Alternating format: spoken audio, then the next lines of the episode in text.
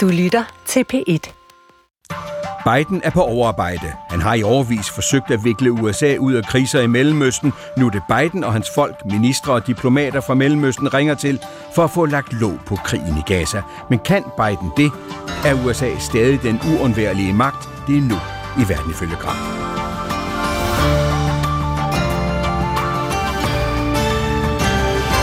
When this crisis is over, there has to be a vision of what comes next. Når denne krise er overstået, må der være en vision om, hvad der skal komme bagefter. Og efter vores mening skal det være en tostatsløsning. Det betyder en koncentreret indsats for alle parter, israelere, palæstinenser, regionale partnere, globale ledere, for at bringe os på vej mod fred, sagde Biden forleden. En udmelding fra en præsident, der igen ser USA suget ind i krig i Mellemøsten og i en skærpet tone over for Israels Netanyahu. For det er stadig USA, man ringer til, når Mellemøsten brænder. Og udenrigsminister Blinken tager fredag tilbage til Israel. Men selvom Biden instinktivt støtter Israel, så sender han også advarsler til Netanyahu fra plænen foran det hvide hus. I continue to be alarmed about extremist settlers attacking jeg bliver fortsat forfærdet over ekstremistiske bosættere, der angriber palæstinensere på Vestbredden. Det er at hælde benzin på bålet. Der var en aftale, aftalen blev indgået, og nu angriber de palæstinenser på steder, hvor de har ret til at være, og det må stoppe. De skal stilles til ansvar. Det skal stoppe nu. They have to be held accountable, and has to stop now.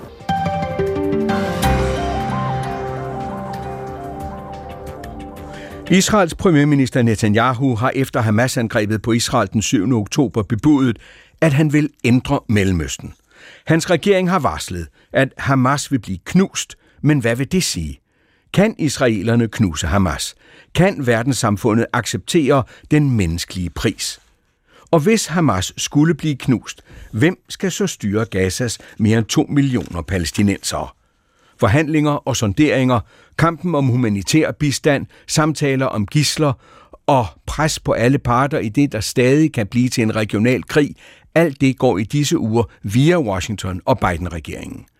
Nu siger udenrigsminister Blinken til det amerikanske senat, at man taler om en international styrke i Gaza efter nedkæmpelsen af Hamas, med eventuel amerikansk deltagelse under international ledelse. Men kan Biden-administrationen overhovedet presse krigens parter? Kan den forhindre en regional krig? Kan den lægge et grundlag for en våbenhvile? Det er verden ifølge Gram. Mit navn er Steffen Gram. Here, there's no imagination for anything. We just uh, live our her er det ikke muligt at forestille os noget som helst længere. Vi lever dag for dag, og vi ved ingenting. Så jeg, jeg fortalte dig tidligere, at jeg gerne vil rejse væk.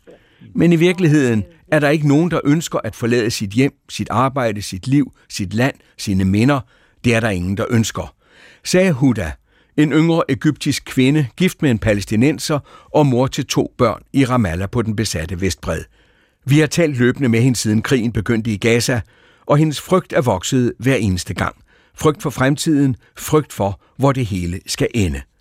Og så talte jeg i går med Peter Israel igen. Ligesom med Huda har vi talt sammen siden krigen begyndte for mere end tre uger siden, om chokket, om hvordan han oplevede angrebet. I går spurgte jeg ham om, hvad han taler med sine naboer om i landsbyen nu, mens krigen raser. Jeg tror nok, at det folk søger mest lige nu, det er at stå sammen ingen solidaritet. Og selvfølgelig så taler folk også om deres personlige sikkerhed. Også her i ja, landsbyen, vi bor, som, som sagt i Kadima, 7 km fra Vestbreden. Det vil sige, hvis der vil komme øh, godt for et forløb, som der skete i Gaza, så ville det ikke tage mere end 10 minutter, før de kunne nå hertil. Så mange folk øh, har en følelse af øh, lav personlig sikkerhed. Israelerne har sat deres offensiv i Gaza ind. Den første runde af offensiven har været intense bombardementer af Gaza. Nu siger Netanyahu, at anden runde er i gang. Så kommer der formentlig yderligere en runde eller flere. Men hvad kan og skal de føre til? Anders Jerikov, lederskribent og udenrigskommentator og seniorkorrespondent for Dagbladet Politikken. Anders Jerikov, Netanyahu siger, at Hamas skal knuses. Hvad betyder det? Kan det lade sig gøre? For det ser ikke ud til, at Israel har planer for en vej ud af Gaza, når hvis de når deres mål med at knuse Hamas. Altså, jeg tror nok, at israelerne ikke har lyst til at blive i Gaza på længere sigt, og jeg tror godt, at Israel kan knuse det meste af Hamas militære apparat, men det er, vil være med enorme omkostninger, Øh, og det vil givet ikke bane vej for palæstinensisk vilje til forsoning. Så problemet er, at militært lige nu, der går det Israels vej. Israel er så meget stærkere end Hamas, så de skal nok vinde den her krig, for hvis Israel ville, kunne det lægge Gaza øde. Problemet er, at der kommer en dag bagefter, og bagefter skal det handle om forsoning og politik, og der kan det ikke isoleres til Gaza. Der kommer det også til at handle om Vestbreden, og der er Israel så langt fra et ønske om forsoning, som nogensinde. Rasmus Sending Søndergaard, seniorforsker i amerikansk udenrigspolitik på Dansk Institut for Internationale Studier, det er DIS. Rasmus Sending, er der den nødvendige interne politiske vilje og interne politiske stabilitet i USA til at være en troværdig maler i en så omfattende konflikt i Mellemøsten? For der er masser af sympati for Israel i det politiske system, men kan en Biden-administration, kan USA male? Altså, det er rigtigt, at der er masser af sympati i USA over for Israels sag, men det er jo, vi ser også et skred i den offentlige opinion i USA. Det kan vi måske komme tilbage til. Ja. Øh, men altså, evnen kan man sige, det er jo klart, at hvis du spørger den anden part i konflikten, så mener man ikke, at USA har øh, en position, der gør, at man kan være en troværdig maler. Så man er udfordret af den øh, skal man sige, offentlige opinion, ikke bare blandt palæstinenser, men også i regionen, som gør det vanskeligt at se USA som en neutral maler. Mm. Og så er der jo det helt grundlæggende, at man fra amerikansk side jo havde ønsket, at fokus skulle ligge andet sted end i Mellemøsten, og derfor har man jo heller ikke investeret i de seneste år i at være en særlig aktiv rolle i forhold til konflikten mellem palæstinenser og israelere. Christian Søby Christensen, centerleder og seniorforsker på Institut for Statskundskab på Københavns Universitet, hvor du forsker i sikkerhedspolitik og strategi og undersøger konflikter og konflikter og vestlig sikkerhedspolitik. Og Christian, så er der jo det større spørgsmål. Har USA den politiske og militære magt til at forhindre konflikten i at brede sig til en regional konflikt. For der var en gang, hvor USA kunne tvinge sine holdninger igennem, men i dag er der jo altså en lang række mellemøstlige lande, der skal regnes med ind i ligningen, for at man kan nå frem til en løsning. USA har i hvert fald øh, gjort, gjort, hvad de kunne relativt hurtigt, øh, og relativt, øh, sendt nogle relativt kraftige signaler til mellemøstlige lande om, at USA vil gøre meget for at sørge for, at den her konflikt den ikke eskalerer yderligere. Øh, men det er klart, at, øh, at jeg tror, det der er den, den, i virkeligheden den største udfordring for USA i forhold til at spille øh, den rolle, som mange efterspørger, at de spiller i regionen, det er det pres, de kan lægge, eller det manglende pres, øh, de kan lægge på Israel. For mig at se, at, er, det, er, det, er det der, der er nogle forventninger til, hvad mm. USA kan gøre, som måske er, er, er for høje. Men det kan vi også vende tilbage til. Just as the United States would not agree to a ceasefire after the bombing of Pearl Harbor, Præcis som USA ikke ville indgå en våbenhvile efter angrebet på Pearl Harbor eller terrorattentatet mod World Trade Center den 11. september, så vil Israel heller ikke være med til at stoppe kampene mod Hamas efter de frygtelige angreb den 7. oktober. At bede om våbenhvile svarer til at bede Israel om at overgive sig til Hamas, at overgive sig til terrorisme, at overgive sig til barbari. Det kommer ikke til at ske. Det sagde øh, Israels premierminister Netanyahu forleden. Så israelernes offensiv ind i Gaza breder sig fra nord og fra øst, hvor israelske styrker ser ud til at omringe Gaza by. Anders Jerikov, det ligner mest af alt en search and destroy mission i krig, altså militære angreb med på specifikke mål, som israelerne så siger er militære mål. Er det det, der sker nu? Du talte før om, at de, de jo står så meget stærkere end Hamas. Jo, men jeg tror, det er det, der sker. Altså, de har en forestilling om, at øh, Hamas har nogle, øh, hvad skal vi sige, identificerbare baser, som man kan finde frem til, øh, at man kan smadre dem, at man kan ødelægge det øh, netværk af tunneler, der er nedenunder Gaza, og at man i hvert fald kan sætte det Hamas militære infrastruktur langt tilbage.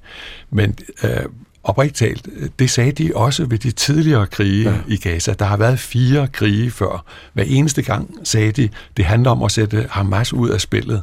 Og derfor er man nødt til at huske, at Hamas bygger jo altså grundlæggende på en palæstinensisk vrede og en palæstinensisk frustration. Den vil i hvert fald stadig være der efter dette, og derfor vil der også være øh, folk i Hamas og i andre palæstinensiske bevægelser, som så snart øh, der bliver ro, begynder at genopbygge øh, det militære øh, apparat på Hamas side.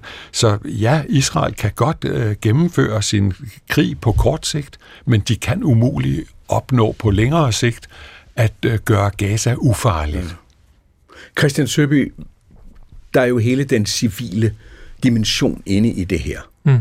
Øh, hvor lang tid kan israelerne blive ved med at føre den krig, som de fører, og som vil være nødvendig, hvis det er, at de skal vinde? Ja, det er jo det helt store, den helt store strategiske hvad sådan noget, beregning, som israelerne må sidde og lave nu. Det er, hvor meget kan vi nå øh, at gøre gøre militært i Gaza, hvor hårdhændet kan vi gå til værks, inden at øh, verdensopinionen, øh, i, i takt med, at den humanitære situation i Gaza den forværres, bliver så øh, streng, så der bliver lagt, øh, lagt begrænsninger på, hvad, vi, hvad vi, vi kan gøre. Og det store spørgsmål er, hvor israelerne selv synes, at den grænse, mm. øh, den, den står hen. Og indtil videre, så tyder det på, at øh, den grænse, den ligger et, et, et godt stykke øh, ude i fremtiden. Ikke? Der, hvad hedder det, at lukke fuldstændig af. Nu er, der, nu er der snak om, at der skal åbnes for, at nogen ja. sårede kan komme ud. Ikke? Men hvad var det, jeg hørte? Det var sådan 80 sårede palæstinenser, der var kommet ud af, af grænseovergangen til, til, til Ægypten. Og det forslår som skrædder i helvede i forhold ja. til de bombardementer, Israel er i gang med.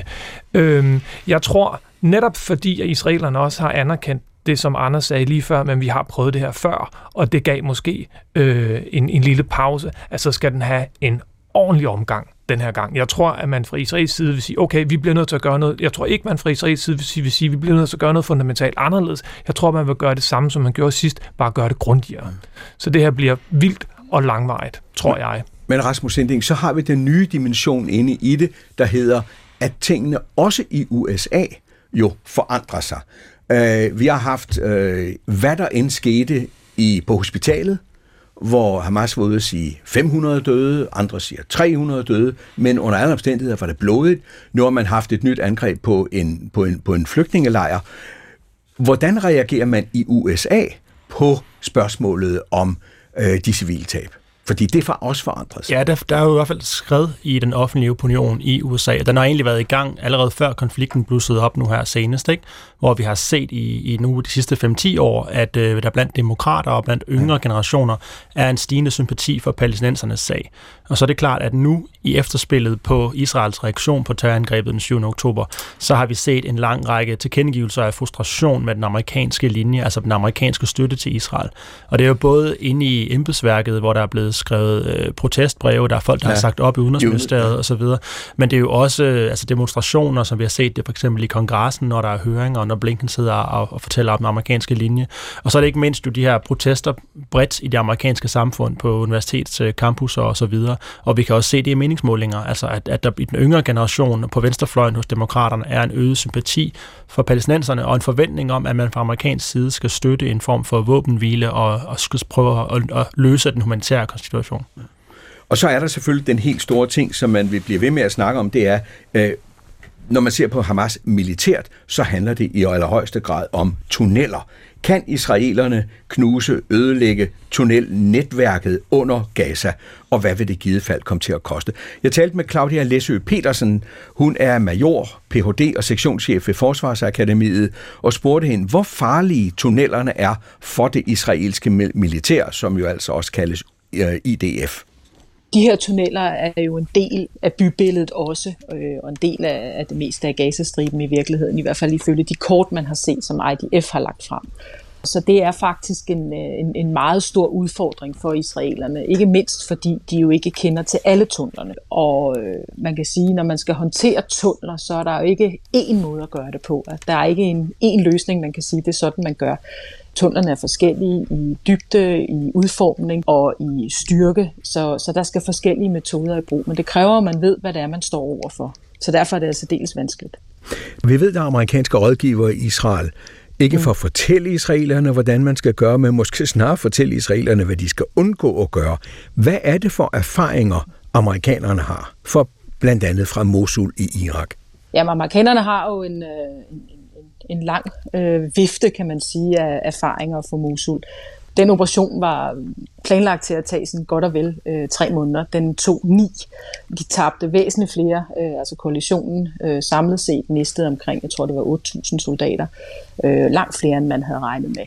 Og øh, den forberedelse af kamppladsen, som ISIS havde, havde gjort, var ret markant på den måde forstået. Der var lurmineringer, der var vejsidebomber, de arbejdede med droner, og så havde de jo altså så også det her tunnelsystem, som faktisk var ret omfattende. Og i den sammenhæng skal man så huske, at ISIS faktisk kun havde to år til at forberede hele den her kampplads, hvor at Hamas jo har haft adskillige år. Øh, ikke mindst at det, har, israelerne jo ikke været inde i Gazastriben på den måde i en, i en landoffensiv siden 2014. Og så må man jo også øh, sige på den baggrund, at Hamas kender jo så også Gazastriben væsentligt bedre end ISIS kendte Mosul. Og dertil kommer så gislerne, som vi jo ved mm. fra et par af dem, der er frigivet, sidder nede ja. i tunnelerne. Og det gør udfordringen jo meget større, fordi man kan sige, at hvis man sammenligner med de tidligere landoffensiver i Gazastriben, så var det jo ikke et issue. Og det er jo en udfordring, man har nu med et eller andet sted over 200 gisler siddende, og vi må jo formode, at de sidder nede i, i tunnelsystemerne.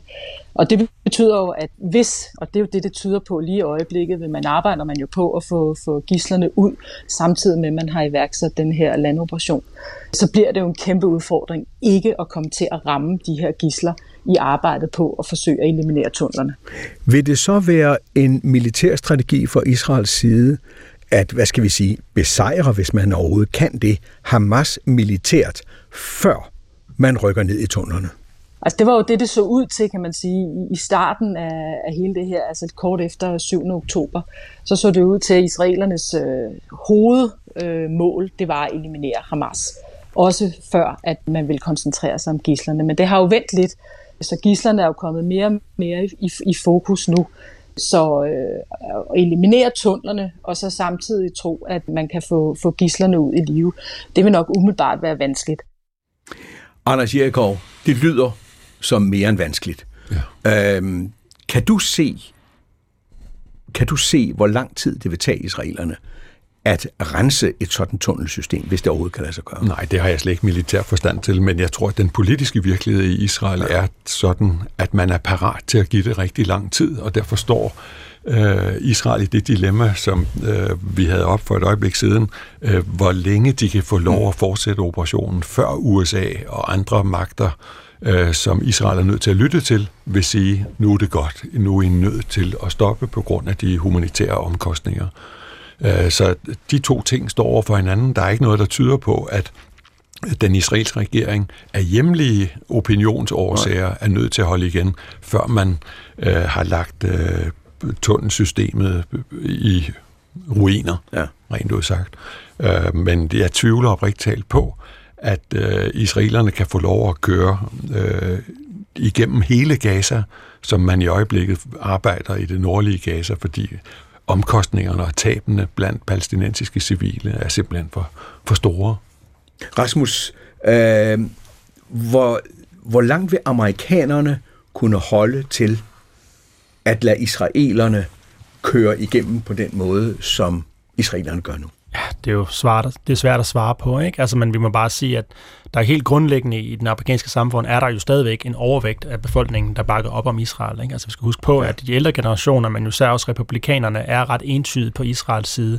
Så der er jo stadigvæk en, en overvægt. Men for Biden er det en udfordring, fordi der er trods alt et præsidentvalg øh, om et års tid, og han skal forsøge at tilgodese både de folk på venstrefløjen eller de yngre generationer, som kritiserer den her linje øh, med at bakke op om Israel, og så samtidig ikke gør sig selv sårbar for angreb fra modparten, for republikanerne, for at være for blød over for, for, for, for Hamas. Ikke? Så, så han skal gå en meget svær balancegang, og det er jo ham, der i sidste ende skal træffe beslutningen også. Altså den bistand, eller den øgede militærstøtte, som han har bedt om, som skal gennem kongressen, den skal nok komme. Den er der opbakning til. Lige nu kæmper de om, hvordan og hvorledes det skal pakkes, om det skal kobles med Ukraine eller køres ja, ja. separat osv. Ja. Men den skal nok komme. Den er der opbakning til.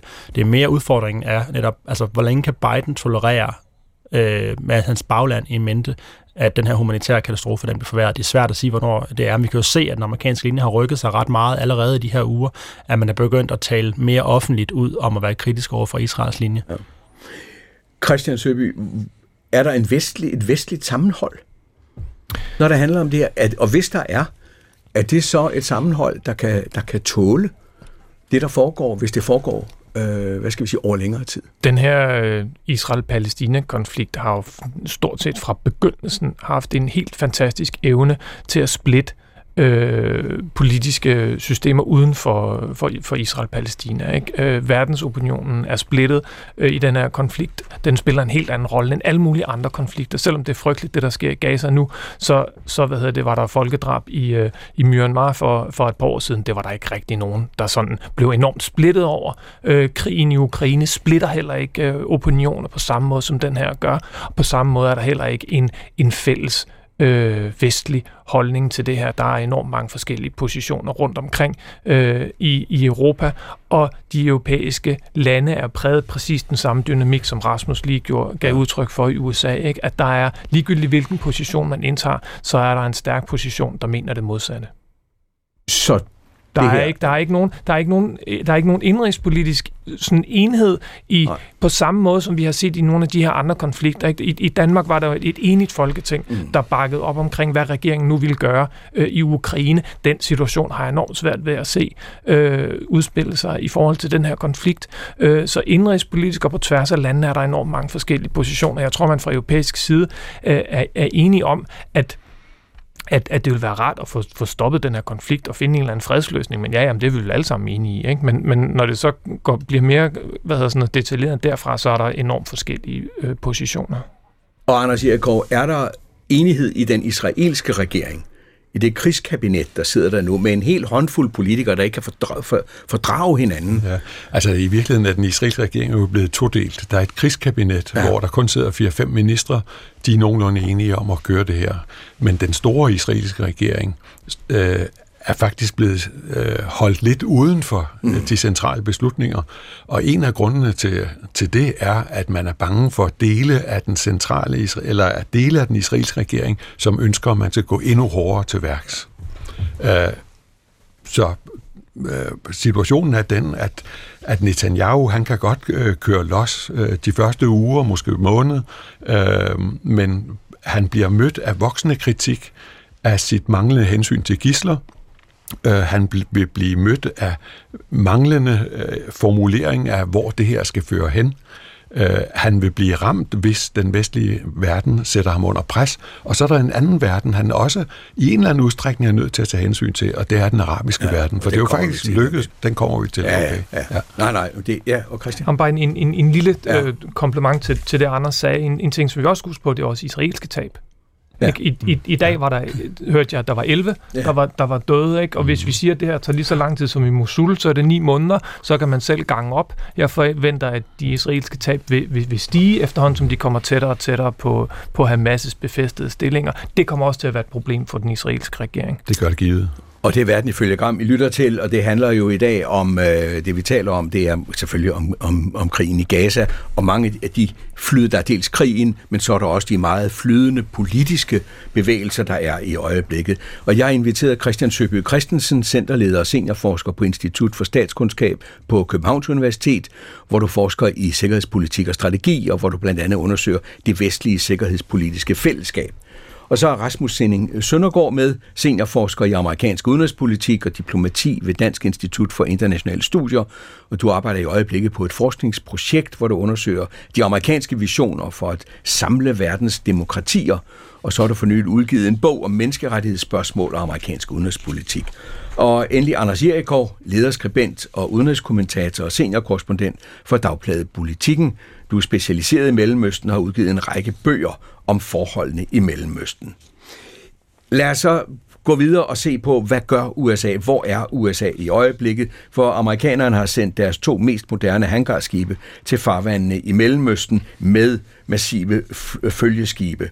En advarsel til alle i regionen, først og fremmest til Iran og Hezbollah, om at USA er parat til at handle militært, hvis krigen i Gaza breder sig.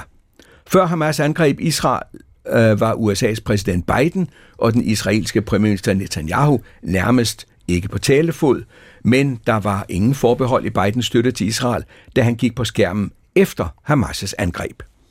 We must be crystal clear. We stand with Israel. Vi må være krystal klare. Vi står sammen med Israel. Og vi vil sørge for, at landet har, hvad det skal bruge for at beskytte sine borgere og forsvare sig mod dette angreb. Terrorisme kan ikke retfærdiggøres. Der er ingen undskyldning, sagde Biden. Men der er sket en udvikling i den amerikanske regerings udtalelser om krigen mellem Israel og Hamas, efterhånden som de civile dødstal i Gaza er steget. Det begyndte, da USA's udenrigsminister Blinken sagde sådan her en lille uge efter Hamas' angreb. Israel has the right, indeed the obligation, to defend itself. Israel har retten, ja endda en forpligtelse til at forsvare sig selv og sikre, at det her ikke sker igen. Men hvordan Israel gør det, det er vigtigt.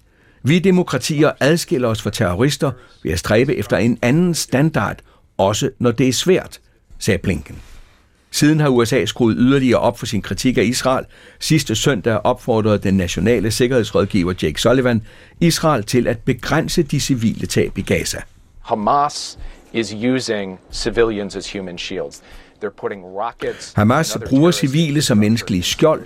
De placerer raketter og andet terroristudstyr i civile områder.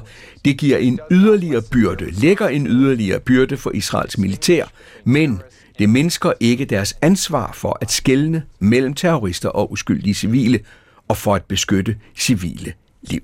Når man følger udviklingen i Biden-administrationens budskaber, så ligger der altså jo en strategi med en vifte af mål. Uh, Anders Jerikov, hvordan læser du udviklingen i Bidens budskaber i forhold til Israel? at det har jo vagt en opsigt i Israel, at han kritiserede øh, bosætterne, og det har vagt opsigt, at han så tidligt i krigen advarede imod civile tab. Øh, fordi det blev hørt og set som en løftet pegefinger, som man ikke havde troet, man skulle få på det tidspunkt. Øh, når det er sagt, så var han jo også hurtig til at stille en hjælp på, jeg tror, 10 milliarder øh, dollar ja, 14, i udsigt. Ja. Og øh, det, med det vi ved, at krigen koster i øjeblikket, så vil det øh, klare Israels omkostninger i halvanden måned. Ja. Så dyr er krigen. Men halvanden måned, det er dog også noget. Øh, og det er jo en, en utrolig tanke, at det faktisk den første halvanden måned er USA, der betaler krigen for israelerne. Det ville i alle andre konflikter øh, give giveren, sponsoren, ham der betaler regningen, en enorm indflydelse. Alligevel så er israelerne ikke, øh, altså så vidt jeg læser israelernes øh, debat, så tror de ikke, at det her vil blive omsat i et hårdt amerikansk pres umiddelbart. Og grunden til, at det ikke gør det, det er ikke, at israelerne ikke tror, at amerikanerne har forstået situationen. De ved godt, at State Department og det hvide hus, øh, at øh, militæret i USA ser klart for sig, at Israel ikke kan vinde det her politisk på længere sigt, øh, hvis man ikke laver forsoning med, med palæstinenserne. Men israelerne er klar over, at det her er i USA ikke udenrigspolitik, det er indrigspolitik. Efter min opfattelse har de ret i, at Biden-regeringen kan ikke gå ind og presse Israel massivt til for eksempel den tostatsløsning, han snakker om. Ikke fordi det ikke er rigtigt, ikke fordi han ikke tror på det, men fordi han ikke kan komme igennem med det i den amerikanske befolkning. Rasmus Henning, er der øh, den, mm, altså er der stadigvæk den samme, vi var inde på det lidt tidligere, men er der stadigvæk den samme pro-israelske opbakning i den amerikanske befolkning? Fordi Israel, eller altså pro-israelerne mm. i USA er jo også splittet. Jeg har selv, da jeg var korrespondent, der lavede reportager om IPAC og J Street, de forskellige grupperinger blandt pro-israelske øh, jøder, som jo ser på det på vidt forskellige måder, og hvor mange af dem slet ikke, slet ikke og slet ikke nu kan lide Netanyahu. At man må endelig ikke tro, at bare fordi man er amerikansk jøde, så står man et sted Nej. på det her spørgsmål i konflikten. De flere forskellige grupperinger er jo meget opdelte. Øh, og helt rigtigt, som, øh, som Anders siger, altså så lige nu er der jo, hvis du ser på den generelle opinion i USA, stadigvæk en overvejende stor sympati for Israel, og derfor er der heller ikke mulighed for, for Biden for eksempel at gå ind og, og, og, og omfattende grad sadle om og prøve at balancere mere, end han egentlig gør. Altså vi skal også huske på, en ting er, hvad opinionen er, ikke? hvor det, som jeg var inde på tidligere, særligt er i de yngre generationer, der kommer et mere nuanceret eller pro-palæstinensisk øh, blik på sagen. Men altså de folk, der sidder i kongressen, de er jo altså ikke ligefrem yngre, øh, og der er jo altså så stadigvæk i toppen, altså i det politiske system, øh, jeg bliver grinet lidt, ja. Men altså, der er jo altså stadigvæk øh, generationer, som... Ja, det er det jo, ikke? Det er en ældre generationer, som sidder på magten i forhold til det amerikanske udenrigspolitiske system fortsat, i Biden-administrationen, men så sandelig også i kongressen. Ja. Og derfor er det også det synspunkt, der er repræsenteret politisk. Så altså, der er en meget stærk opbakning til Israel i systemet. Og så vil jeg bare lige sige i forhold til det med, med pengene. Altså, det er jo ikke nok med, at man nu går ind og giver øh, 14 milliarder dollars ekstra, som så kan blive brændt af på halvanden måned, som andre siger. Man er jo også det land, der i årtier har opbygget det israelske militærs kapacitet. Ja. Altså, man har jo altså flere milliarder dollars årligt en aftale om, som israelerne køber fra amerikanske våbenproducenter. Og man har jo også gjort, at de teknologisk militært er langt foran mange andre lande i regionen. Så det er jo også derfor, det bliver opfattet sådan af andre lande, at det er en form for USA's øh, krig, øh, fordi at amerikanerne har alt andet lige givet Israel den hammer, de de nu bruger øh, gennem årene. Det er amerikanernes krig, øh, Christian Søby, men vi ved, at var der noget, amerikanerne ikke ville have, så er det det her. Øh, og derfor skal man vel se Biden-administrationens forsøg på at være det gamle, tidligere, uundværlige USA, mm. simpelthen fordi, at man vil have det her stoppet så hurtigt som muligt.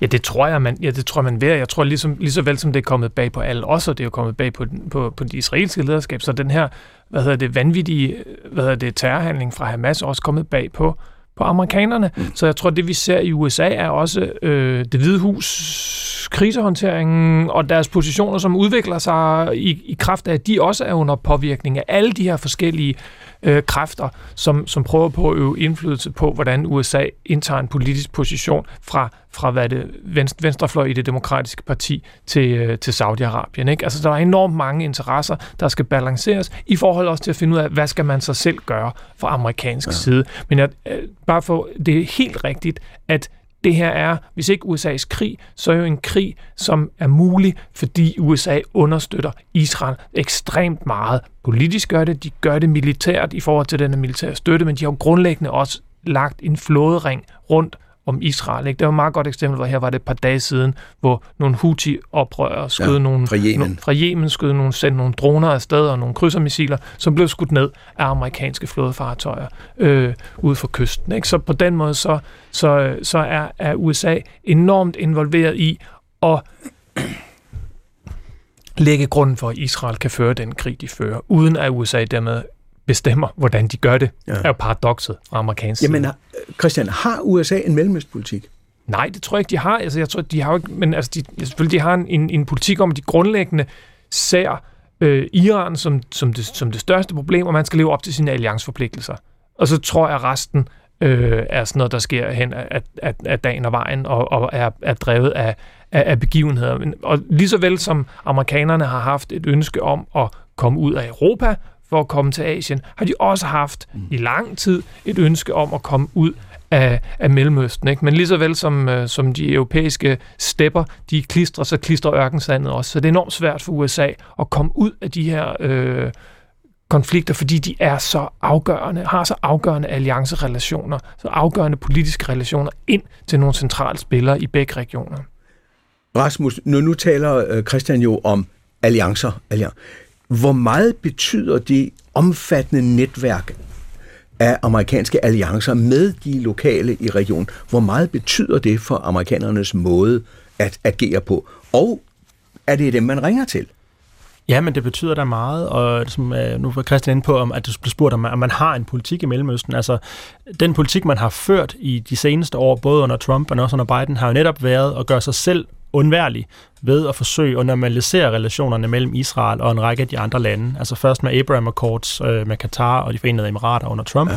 og så sidenhen nu øh, tilløbet til at normalisere mellem Saudi-Arabien og Israel. Altså det har jo været amerikansk politik at skabe bedre relationer mellem Israel og nogle af de andre øh, partnere, som USA har i regionen, sådan at man selv kan trække sig tilbage, frem for at forsøge at løse øh, roden til konflikten mellem Israel-Palæstina-spørgsmålet. Ja, for det var det, det man har, under ingen omstændighed Det vil man for, nemlig ikke. Ja. Så det har været amerikansk politik at se bort fra kerneproblemet, og i stedet for at forsøge at lægge plaster på rundt omkring og skabe bedre relationer, således at de partnerlande, man nemlig har i regionen, som man gerne vil være på god fod med, kan komme på nogenlunde god fod med Israel, så man ikke risikerer en eller anden større konflikt. Det har jo været politikken. Anders Jerkov, nu siger, øh, nu siger Rasmus, kerneproblemet, og det er jo så i denne her situation det israelsk-palæstinensiske forhold. Det er der ikke nogen, der er interesseret sig for de sidste 10 år. Mm. Ja. Vel? Og sådan tror jeg det er, og jeg tror, at du går længere tilbage. Det sjove er jo, hvis der er noget som helst, der er sjov i det her, at den unge Bush, han satte sig som mål, efter at hans far havde været involveret i den første Kuwait-krig, øh, at øh, han ikke ville bruge så meget tid på Mellemøsten.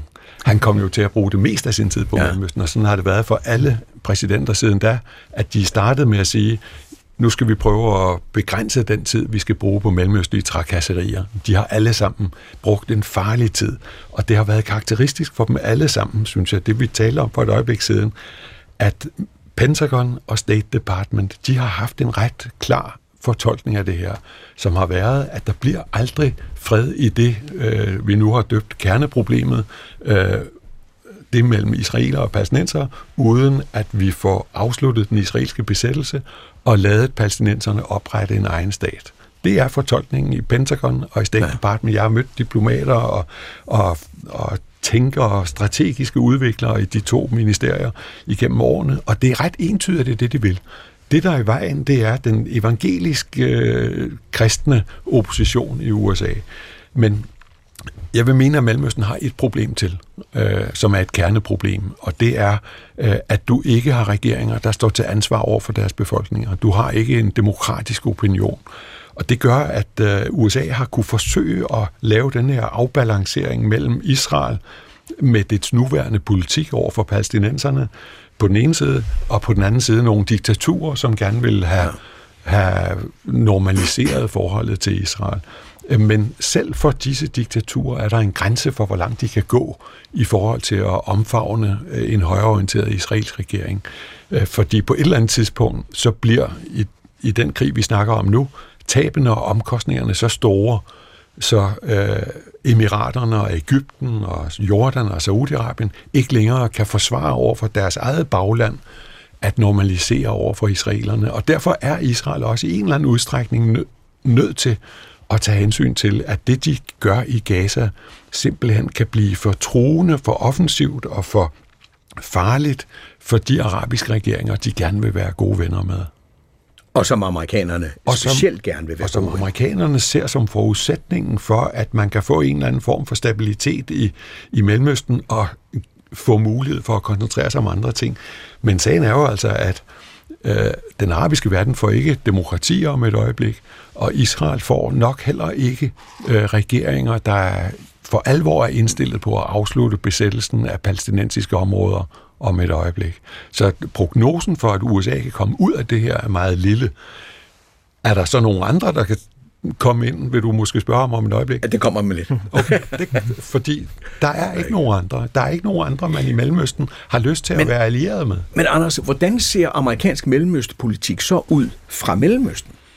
Jamen, og der har du to, mindst to. Du har muligvis tre, men du har i hvert fald to. Ikke? Øh, du har israelerne, så har du de arabiske allierede, USA's arabiske allierede. Ja, og, og, og dilemmaet set fra Mellemøsten er, at det er USA, de kan vil være gode venner med. Øh, det er USA, man kritiserer for at føre en håbløs politik, men det er amerikanske våben, amerikansk ja. teknologi, amerikansk handel, man gerne vil have. Det er ikke russisk eller kinesisk eller fransk eller noget andet. Øh, så der er kun USA, og derfor er det et, en tragedie øh, for Mellemøstens udvikling og for international politik, at USA ikke er i stand til at føre den politik, øh, som dets øh, valgte regering gerne ville mm. føre. Simpelthen. Simpelthen. Hvad gør amerikanerne ved det, Rasmus? Kan de gøre noget? Ja, det er et godt spørgsmål. Øh, altså, jeg tror, igen, så vil man forsøge at stikke næsten hovedet i sandet og sige, at som man også gjort fra Bidens side i, i national sikkerhedsstrategi og så videre, at sige, at det er ikke vores prioritet. Den her region, det er ikke der, vi ønsker at være. Altså vi kigger ind i en stormagtsrivalisering med Kina, som bliver alt definerende for amerikansk udenrigspolitik, hvis man spørger øh, overalt i systemet derovre. Det er noget af det, eneste, de kan blive enige om. Ikke? Mm. Øh, det der fokus vil være, så, så vil man så en gang imellem blive suget ind i Mellemøsten og blive tvunget til at forholde sig til det. Ikke mindst fordi, som jeg også har været inde på tidligere, så er den konflikt, der foregår dernede, bare også indrigspolitik i USA, fordi det trækker så dybe tråde ind i forskellige grupperinger ja. i vælgerkorpset, både de religiøse højre, men også amerikanske jøder, amerikanske muslimer osv. Så, så man vil hele tiden skulle blive tvunget til at forholde sig til det, men jeg tror ikke, det vil blive en prioritet og en overordnet sådan, fokusområde i amerikansk udenrigspolitik i, i den forsenede fremtid. Desværre, altså for det vil være Kina, der vil trække opmærksomheden. Men så lad os lige prøve at høre, hvad øh, Jake Sullivan sagde. Øh, det er Bidens sikkerhedspolitiske rådgiver, og han var jo ude øh, og tale om usikkerheden for fremtiden. Lad os lige høre, hvad han sagde. what exactly are the objectives? How are the means matched to the objectives? And how Hvad helt præcist er målene? Hvordan matches midlerne til målene? Og hvordan vil dette udvikle sig over tid? Det er en samtale, vi har haft, og det er en samtale, vi vil fortsætte med at have i de kommende dage. Christian Søby, hvad betyder det? Det betyder, at han ikke ved, hvad han skal gøre, ikke? og han håber på, at han kan, kan snakke sig frem til, til, til nogle løsninger. Jeg tror, alt, alt er jo i... Øh, alt er jo, hvad skal man sige, i spil nu, kan man sige. Ja. Ikke? Og det, det tror jeg, at øh, er, måske er, er en vigtig pointe, det er, at den her krisekrig adskiller sig fra de tidligere israelske angreb ind i, i Gazastriben, fordi at alle parter erkender, at det her det var så et alvorligt angreb fra Hamas, at der måske noget. Ja. Og det var måske i virkeligheden også det, Hamas gerne ville have ud af det. Ikke? Mm. Og sætte hvad hedder det, konflikten for alvor på den internationale dagsorden igen, sådan, så den får opmærksomhed fra os, fra Kina, fra USA, fra Saudi-Arabien på en måde, som, som at der kan ske noget. Så, så, så den her enorme tragedie, som udfolder sig nu, og som er en del af, en, af den større, langsigtede tragedie, som, som, som Anders snakker om, omkring den her to-statsløsning, som man ikke kan få, finde på plads, ja. at måske kan nogle nye ting øh, blive sat i spil nu. Måske er der nogle nye øh, idéer, der kan få lidt, øh, lidt mere plads. Måske er der nogle aktører, der kan blive involveret på en anden måde, øh, end de har været tidligere. Men, men grundlæggende så er det et udtryk for, tror jeg, at USA også er fanget mellem gerne vil støtte Israel, men også synes, at det er træls, hvis israelerne de øh, begår folkemord i Gaza, eller hvad den ja. opinion i USA nu vil anklage dem for at gøre. Men lad os lige få et eksempel på, hvor betændt den internationale situation og syn på, øh, hvad der foregår, øh, hvor betændt den, øh, den er. Øh, og det skete i FN forleden, øh, hvor øh, FN's generalsekretær Antonio Guterres fordømte Hamas' invasion og kaldte den en terrorhandling, og så sagde han, Excellencies, It is important to also recognize the attacks by Hamas. Excellencer, det er vigtigt også at erkende, at angrebene fra Hamas ikke skete i et vakuum. Det palæstinensiske folk har været udsat for 56 års kvælende besættelse. De har set deres land lidt efter lidt blive fortæret af bosættere og plaget af vold.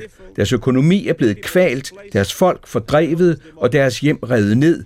Deres håb om en politisk løsning på deres situation er ved at forsvinde. Det var, hvad FN's generalsekretær sagde. Så kom det israelske svar, en bidende fordømmelse af Guterres. Israels uh, udenrigsminister Cohen sagde, If all nations do not stand hvis ikke alle nationer står ved den grundlæggende værdi, den grundlæggende værdi af menneskeheden, som er beskrevet i FN-pakten, er dette vores mørkeste time. Den mørkeste time på dette sted i FN under dig, herr generalsekretær. Og så vil dette sted ikke have nogen moralsk begrundelse for at eksistere, herr generalsekretær. I hvilken verden lever du? Absolut ikke i vores verden. Anders Jerikov. Altså, Ja, Israel har jo så ikke. efterfølgende krævet, at Guterres skulle øh, træde tilbage ja. som FN's generalsekretær. Øh, grundlæggende havde han jo ret, at øh, den her terrorhandling, hvor angribelig den end er, øh, så skete den jo ikke i et vakuum. Øh, og der er ikke nogen i FN's ledelse, som tror jeg, som ikke har fordømt øh, Hamas terror den 7. oktober.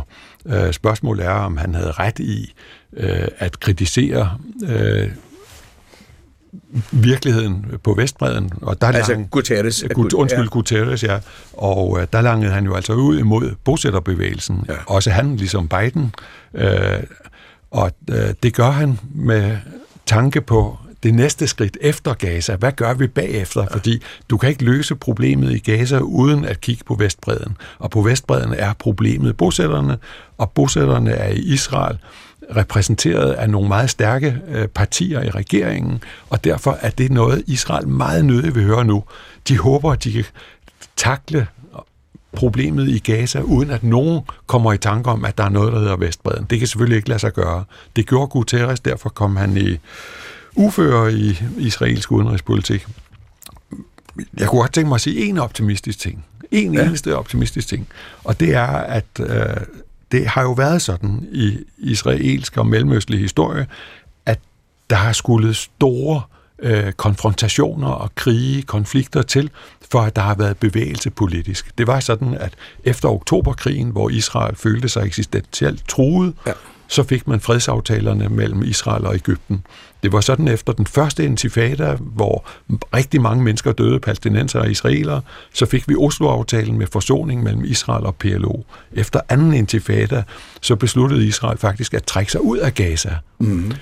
Muligvis er den konflikt, vi ser nu, anledningen til, at man er nødt til internationalt og i inden for Israel, er nødt til at tænke om og tage fat på det her.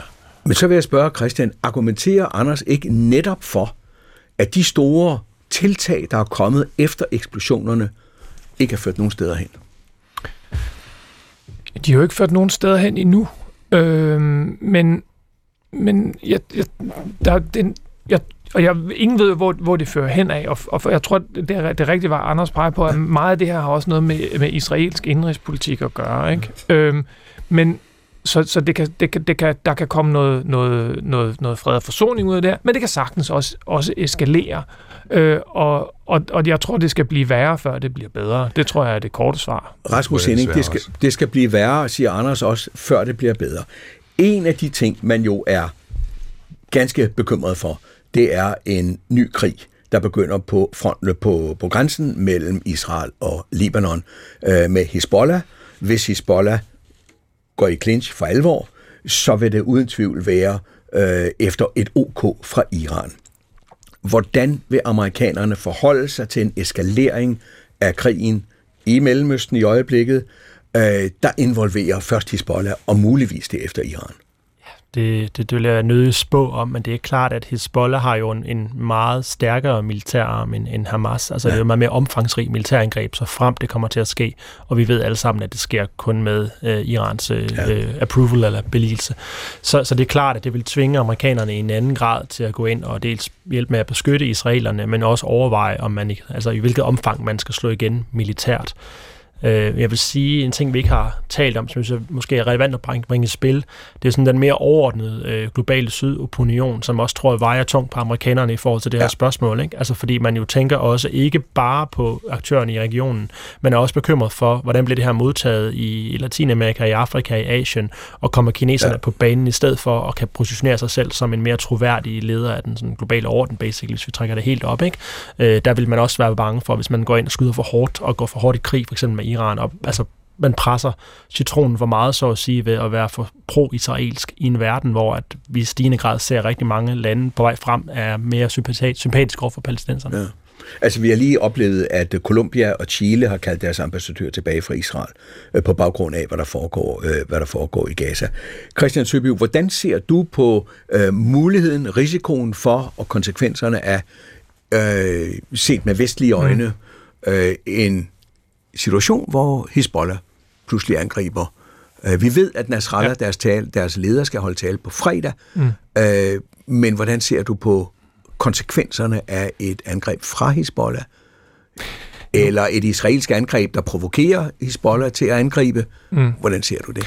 Ja, så nu kan det være, at jeg kommer til at lyde rigtig åndssvagt på fredag, ikke? men, øh, men min, mit, mit bedste bud skal være, at risikoen for sådan en, en, en regional storkrig, eller den her, den, den eskalerer vildt og voldsomt ud af, af, ud af, af Gaza og ud af Israel, ja. ikke er særlig stor. Jeg har svært ved at se, hvem der for alvor skulle have en interesse i det, for, men det er jo gået galt før, kan man sige. Ikke? Men jeg, jeg, USA er massivt til stede i regionen, og hvad hedder det, har sendt, sendt nogle relativt kraftige afskrækkende signaler, både øh, retorisk, men også ved, ved den øgede militære tilstedeværelse, de har.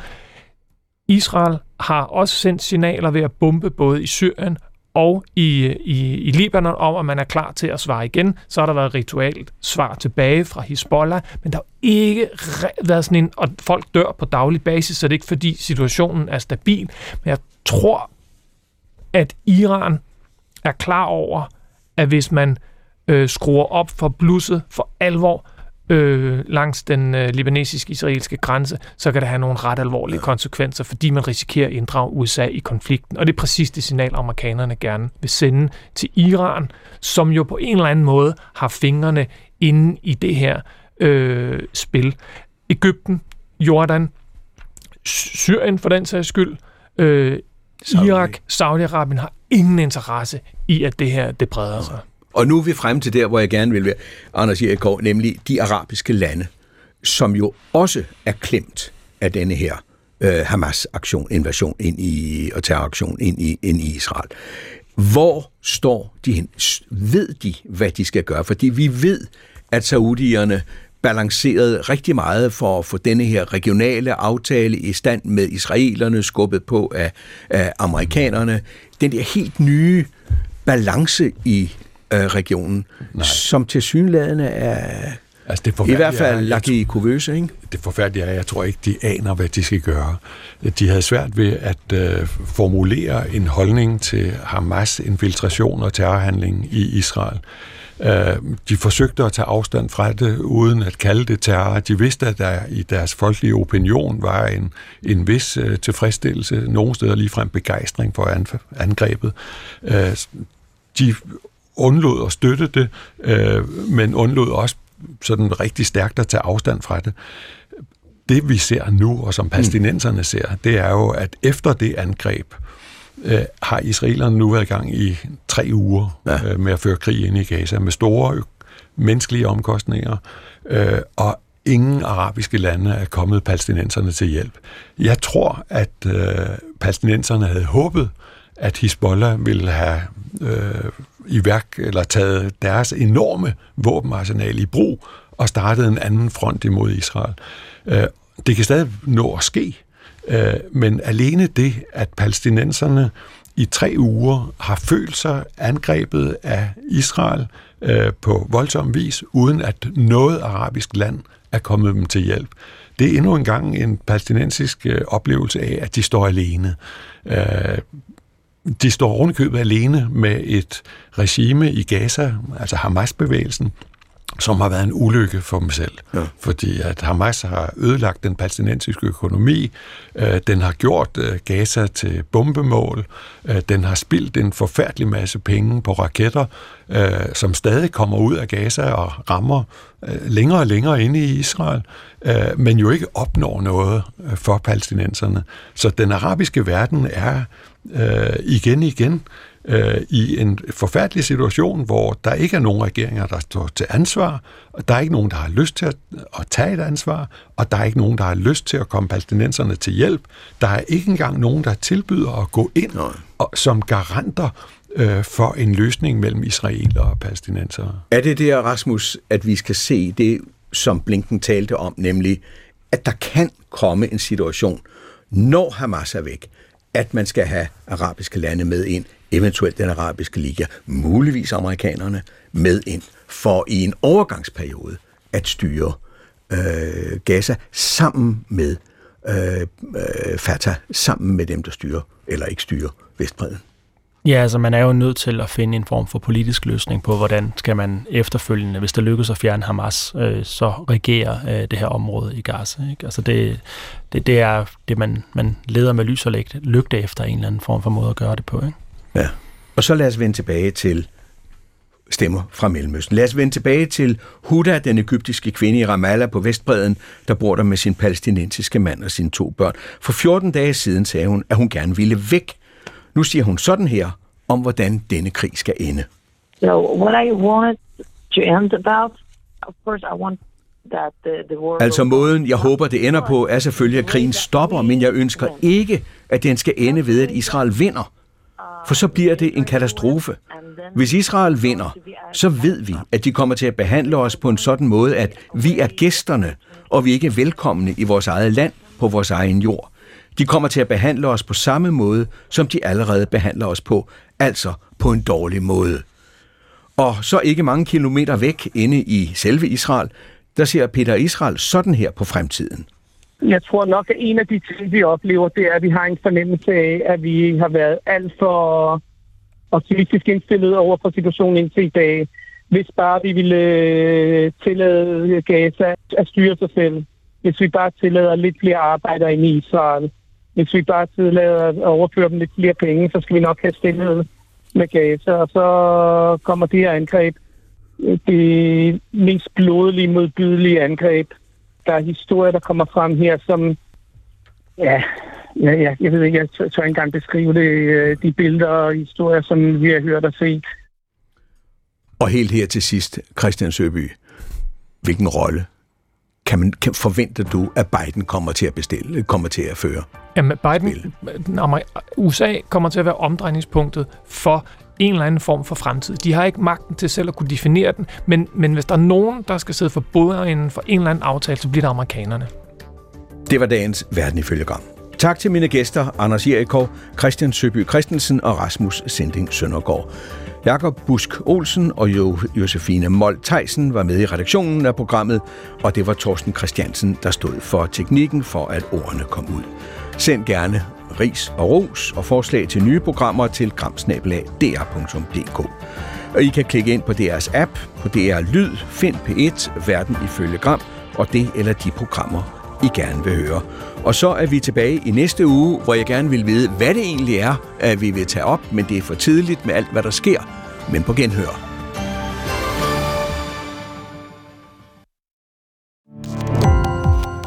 Gå på opdagelse i alle DR's podcast og radioprogrammer. I appen DR Lyd.